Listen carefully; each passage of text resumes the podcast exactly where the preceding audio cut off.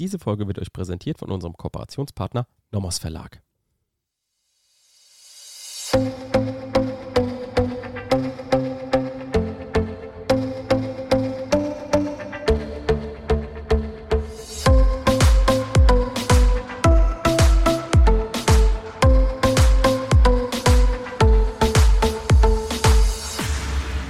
Willkommen zu einer neuen Folge Kurzerklärt. Heute unterwegs im Strafrecht. Wir sind Theresa und Basti.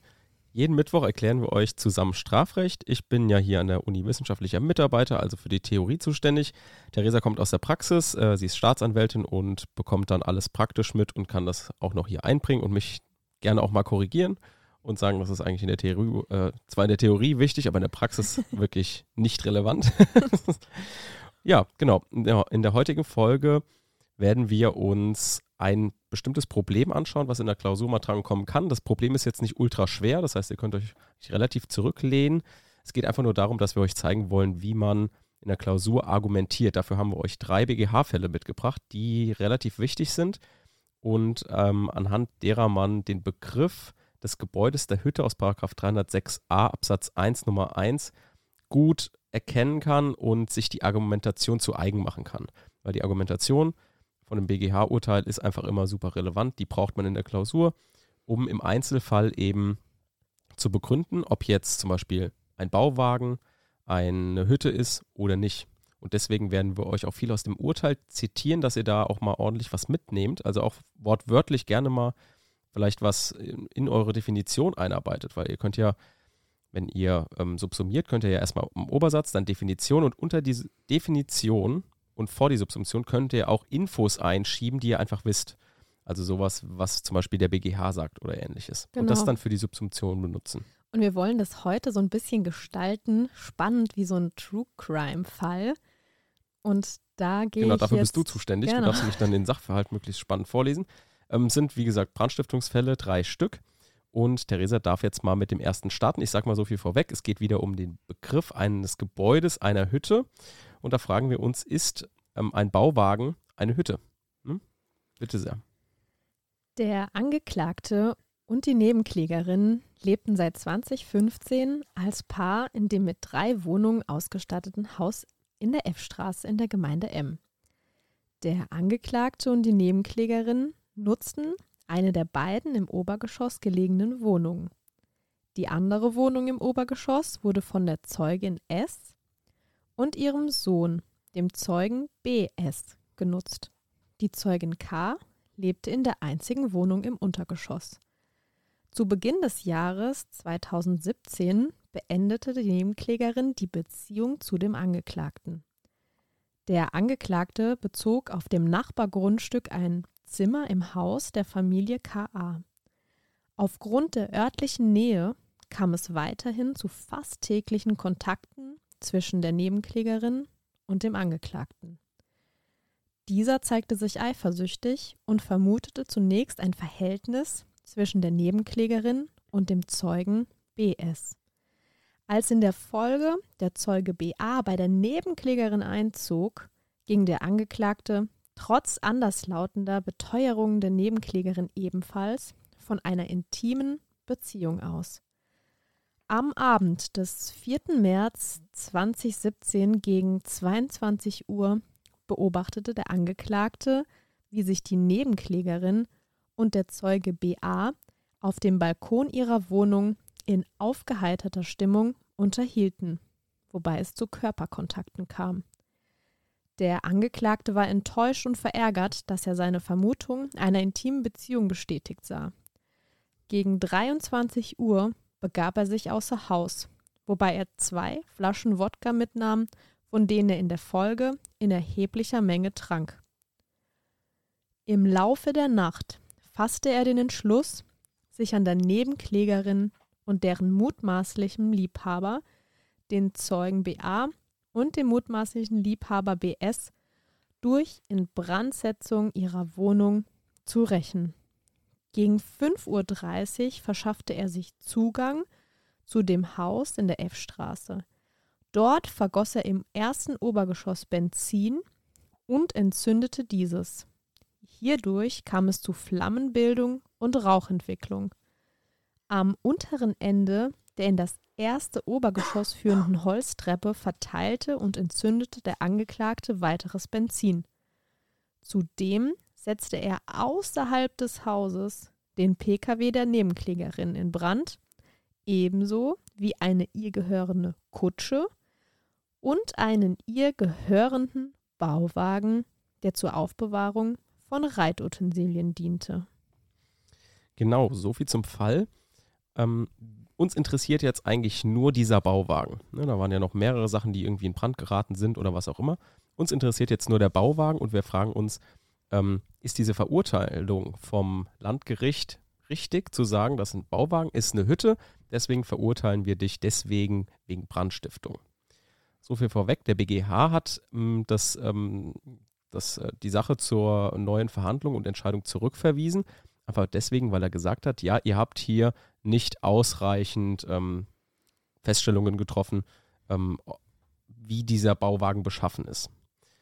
Und was der BGH jetzt genau gesagt hat, lese ich euch jetzt mal vor. Die Verurteilung wegen Brandstiftung an dem Bauwagen der Nebenklägerin unterliegt der Aufhebung, da sich aus den Feststellungen nicht ergibt, dass es sich bei dem in Brand gesetzten Bauwagen, wie von der Strafkammer angenommen, um eine Hütte im Sinne des Paragraphen 306 Absatz 1 Nummer 1 handelte. So, und jetzt wird es wichtig. Jetzt definiert nämlich der BGH erst, Hütten sind Bauwerke, bei denen an die Größe, Festigkeit und Dauerhaftigkeit geringere Anforderungen gestellt werden als bei Gebäuden, die aber dennoch ein selbstständiges, unbewegliches Ganzes bilden, das eine nicht völlig geringfügige Bodenfläche bedeckt und ausreichend abgeschlossen ist.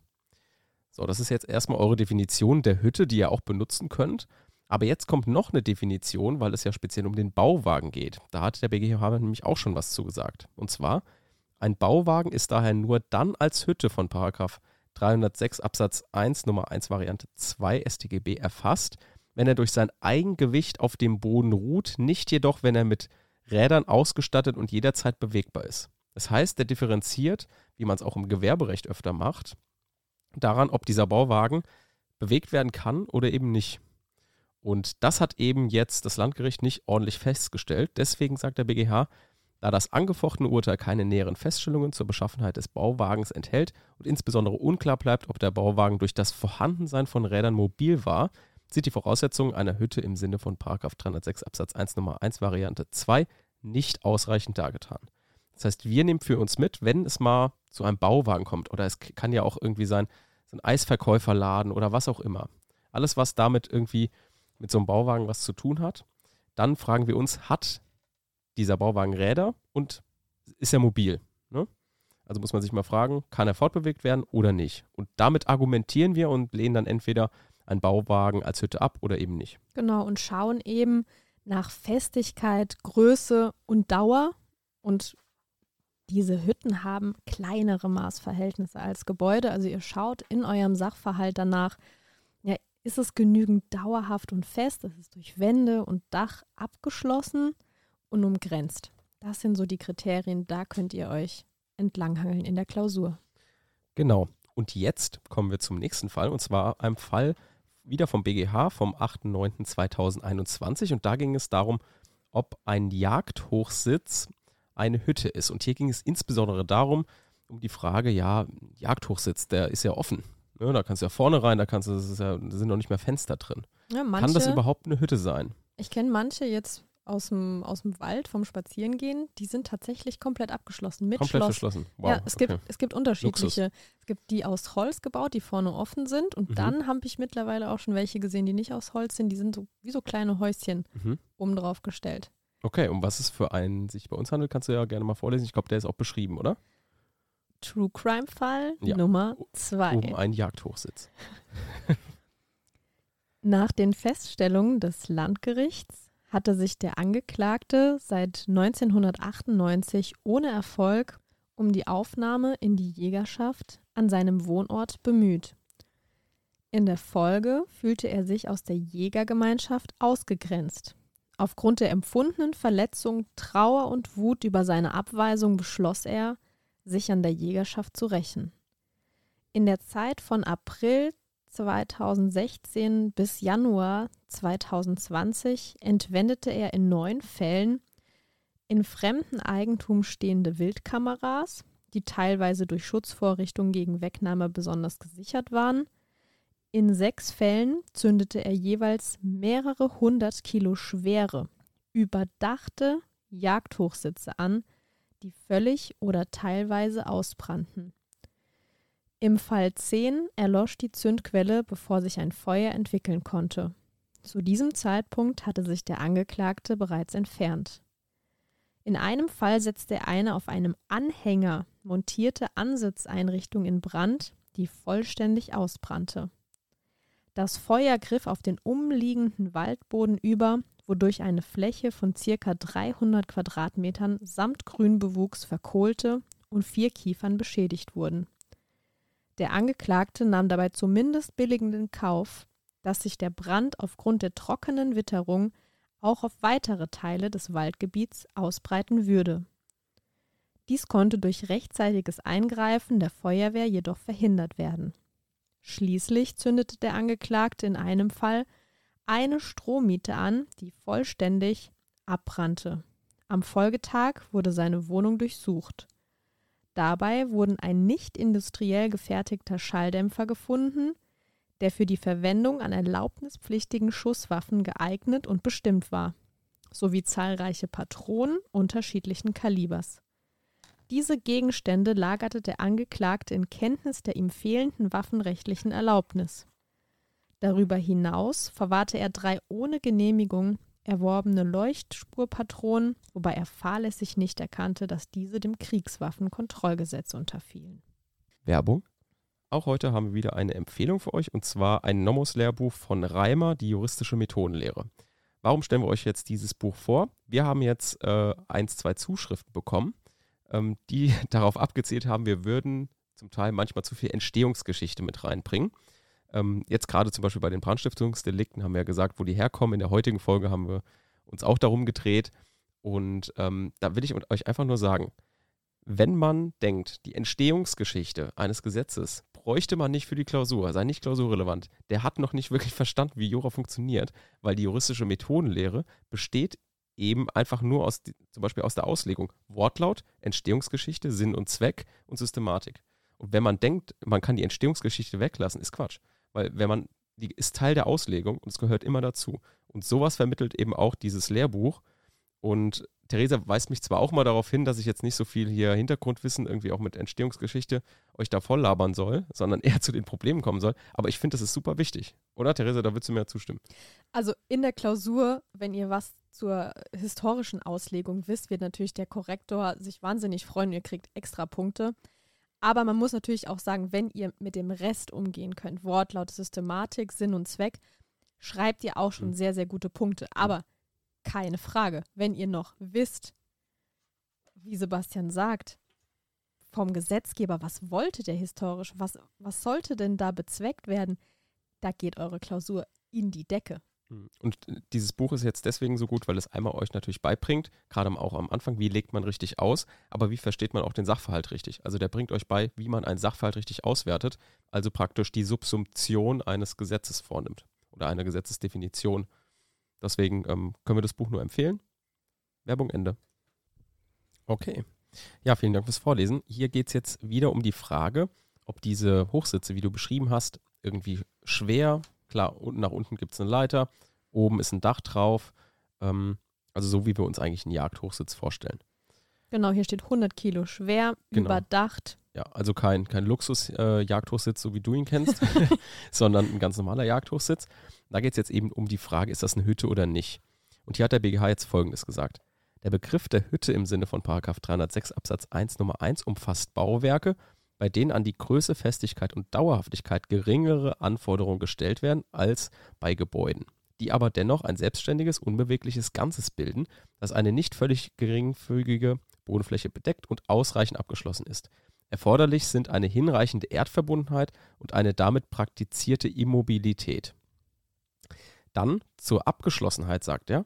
Abgeschlossenheit erfordert dabei keine Verschlossenheit oder sonstige den Zutritt beschränkenden Vorrichtungen, sondern eine gegen äußere Einwirkungen genügend schützende, dauerhafte und feste Begrenzung.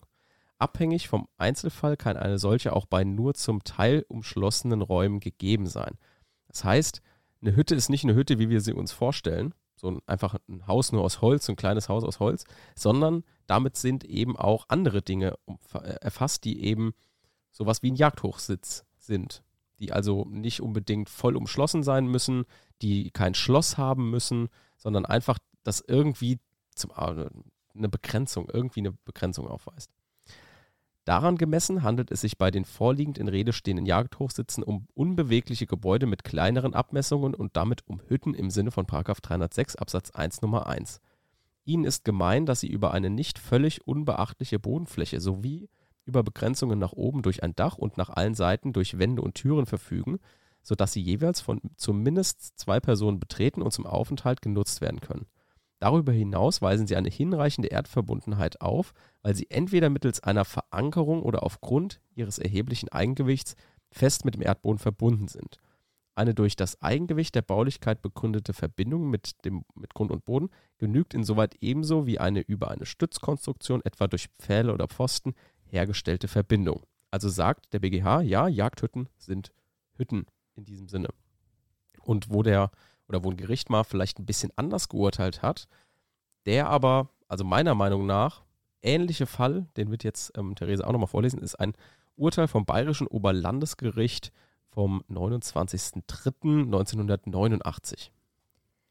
Der Angeklagte zündete am 15.04.1984 und am 24.10.1985 in dem gleichen Buswartehäuschen an einer Bundesstraße das dort in einem Korb befindliche Papier an, um das Wartehäuschen in Brand zu setzen. Hierdurch wurde dieses beim ersten Mal nur beschädigt. Beim zweiten Mal brannte es völlig aus. Das Schöffengericht verurteilte den Angeklagten wegen zweier Verbrechen der Brandstiftung zu einer Gesamtfreiheitsstrafe. Mit seiner Revision rügte der Angeklagte die Verletzung materiellen Rechts. Sie hatte Erfolg. Okay, also dieses Buswartehäuschen, ist das jetzt eine Hütte oder nicht? Was hat jetzt das Bayerische Oberlandesgericht dazu gesagt? Nach den Urteilsfeststellungen bestand das Wartehäuschen aus einer massiven Holzbalkenkonstruktion mit Pultdach und einem Ständerunterbau, der fest im Boden verankert war. Das Ständerwerk war von außen mit massiven Nut- und Federbrettern verkleidet. Das Häuschen wies auf der Rückseite und den beiden Schmalseiten eine geschlossene Verbretterung und auf der Vorderseite eine durch eine breite Türöffnung in zwei Teilwände unterbrochene Verschalung auf. Das nach hinten abgeschrägte Pultdach reicht deutlich über den Eingangsbereich hinaus. Damit bildete das Wartehäuschen ein selbstständiges, unbewegliches Ganzes, das eine nicht völlig geringfügige Bodenfläche bedeckte. Ob es auch zum Schutz gegen Witterungseinflüsse in einer ihrem Zweck genügenden Festigkeit und Dauerhaftigkeit durch Wände und Dach ausreichend abgeschlossen war, kann dahinstehen, denn zum Begriff einer Hütte im Sinne des alten Paragraphen 308 StGB gehört, wie bei einem Gebäude, von dem die Hütte sich in der Regel nur durch kleinere Maßverhältnisse unterscheidet, außerdem, dass sie zum Schutz gegen das Eindringen unbefugter ausreichend abgeschlossen ist. Das war hier aber nicht der Fall. Daher lagen die Voraussetzungen nicht vor, die einen stärkeren strafrechtlichen Schutz rechtfertigen, als ihn die Strafbestimmungen über die Sachbeschädigung gewähren. Das heißt, hier hat jetzt das Bayerische Oberlandesgericht, klar, 20 Jahre vorher oder 30 sogar, ein bisschen anders entschieden, finde ich irgendwie weniger nachvollziehbar, gerade weil sie eben sagen, dass ähm, das irgendwie zum Schutz gegen das Eindringen unbefügter muss irgendwie ausreichend gesichert sein. Das sagt ja dass der BGH jetzt 2021, hat er ja was anderes gesagt. Ne? Ist ein bisschen anders ausgeformt. Daran seht ihr aber auch, es ist reine Argumentationssache. Ne? Ihr müsst euch einfach bildlich vorstellen, was ist, was haben wir da jetzt? Das ist ja dann auch im Sachverhalt bei euch in der Klausur beschrieben. Und dann müsst ihr einfach mit eigenen Worten argumentieren. Und ich, ich verspreche euch, bei sowas wie dem Buswartehäuschen oder den, dem Jagdhochsitz ist im, in der Lösungskizze steht drin, die Bearbeiter können sowohl in die eine Richtung als auch in die andere Richtung argumentieren.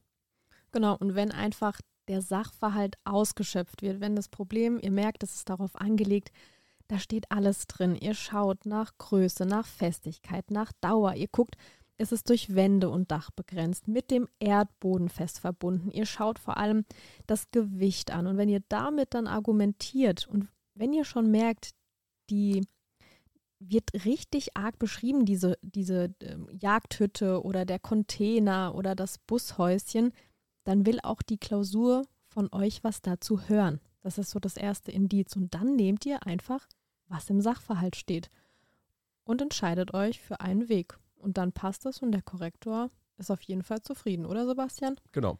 Damit könnt ihr auch sowas mitnehmen, wie in der Brandstiftung eigentlich immer der Fall ist, bei diesen ganzen Tatobjekten. Einfach argumentieren, einfach frei raus, irgendwas schreiben, mit dem Sachverhalt arbeiten, dann kriegt ihr auch gute Punkte. Genau. Dann hören wir uns in der nächsten Woche und zwar mit dem Thema zu dem Begriff des Inbrandsetzens, sowohl in Paragraph 306a äh, als auch den ganzen anderen Paragraphen. Ähm, was genau wir mit der Definition anfangen und was gerade ein wesentlicher Teil eines Gebäudes ist, werden wir uns dann anhand eines Falles vom BGH anschauen. Ein True Crime Fall. Genau. Nochmal. Bis dahin. Ciao. Tschüss.